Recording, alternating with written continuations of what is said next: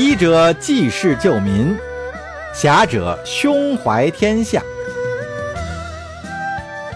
欢迎您收听多人有声剧《大宋医侠传》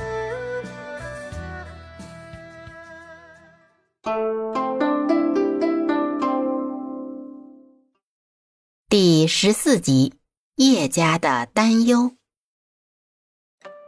叶母一听，有点愣神儿。叶禅曾经告诉过他，经常去城北的一个神府给仆人看病。可是给仆人看病，怎么能让主人看上了呢？叶母想不明白，她问王媒婆：“这啊，王妈妈，这神府可是官宦人家，怎么能看得上我家这平民百姓家的小子呢？”这其中的细节呀，我也不知道。是神府的大夫人找到我，说是他们沈府上下呀，对贵公子叶禅很是看重，包括三小姐，许多达官贵人家的公子啊来提亲，他都拒绝了，只有提到了贵公子，他才点了头。所以呀，这沈府就找到我来做这个媒。哎呦呦，这事儿可透着奇怪。我家叶禅倒是说他去过沈府，不过那是去给下人瞧病，怎么能让老爷和夫人给看上呢？大姐呀，贵公子那是吉人自有天相，你就看看怎么把亲事定下来吧。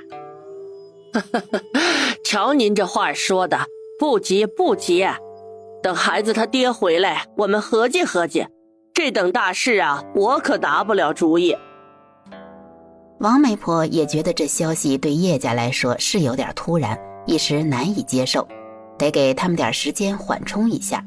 她说：“大姐，这沈家也有个条件，就是需要你叶家呀，按礼数到沈府去提亲。”“嗯，那是自然。只是这沈府也不是寻常人家，这高门大户的。”我家这聘礼怕是个难题呀。沈夫人交代了，聘礼呀不用发愁，量力而行，他们不会挑理的。哎呀，那就有劳王大娘您费心了。这等好事，我们庄户人家还从来没遇到过，心里呀总归是有些不踏实。等我们全家都合计合计，回头啊给您回个话。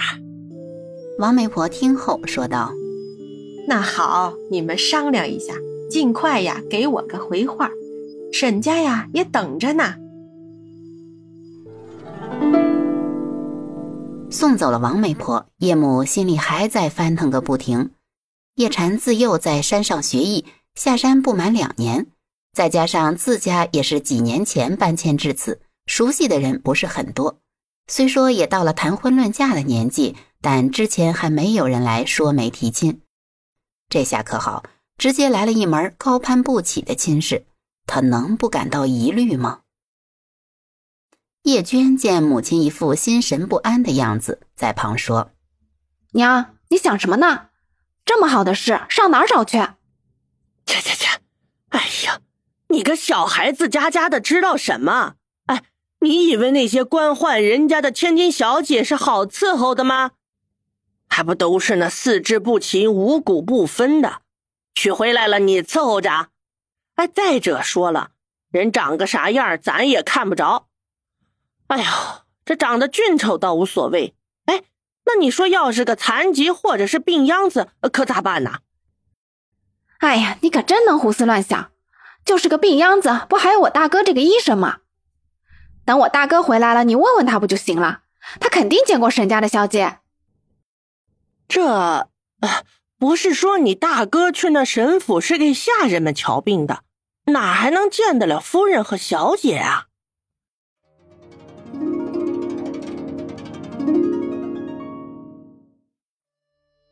晚上，叶禅在父亲和弟弟之后回到了家中。叶母早把今天的事儿告诉了叶父，两人已经商讨半天了。见叶禅回来，忙叫了过来，问道。婵儿，你可认识那沈镇义史家的三小姐啊？叶禅对母亲问的这个问题感到有些奇怪，回道：“啊，算是认识吧，给他看过两次病。怎么母亲突然提起他来了？今天啊，王媒婆上门来说亲，说是沈家要把那三小姐许配给你。”叶禅一听也愣了，这是哪儿跟哪儿啊？叶母见叶禅愣了，就问：“那这沈家三小姐到底是个啥样的人呢？”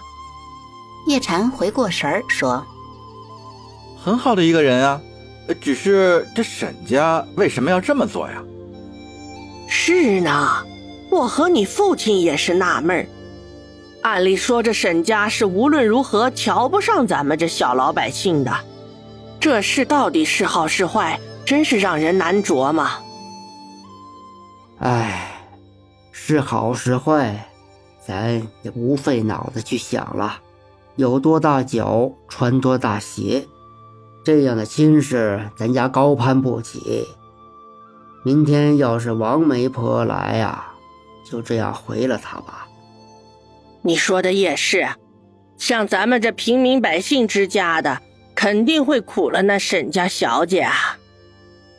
叶禅点点头，说道。我听说呀，这三小姐的娘亲已经过世了，她还在守孝，安排这亲事，估计是大夫人的意思。我猜是想要早点把她嫁出去吧。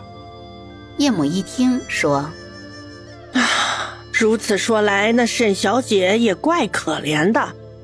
都说这没娘的孩子像根草啊。叶禅想了一想，有点明白过来了。为什么前几天沈大人和沈夫人找自己去看病？看来是在考察自己。可是又是谁把自己推荐给他们的呢？叶禅有点摸不着头绪了。不过总是隐隐觉得沈夫人给三小姐说亲，肯定没有什么好心，要不然也不会找到她。虽然他和墨渊不算很熟悉，也不想管别人的家事，但是这次他被牵连其中了。他觉得应该给墨渊提个醒，让他早做准备，不能像他一样事到临头才知道。于是他对父母说：“爹，娘，先别着急给媒婆回话，我先跟沈家的三小姐通个气儿，也让她有个防备。这沈夫人看来没安什么好心啊。这样也好，本来呢，我们也是不想掺和别人的家事的。”可听你这么一说，感觉这三小姐也像是挺可怜的，估计呀，就是这大夫人看她不顺眼，想把她快快扫地出门的。婵儿，你能帮就帮她一下吧。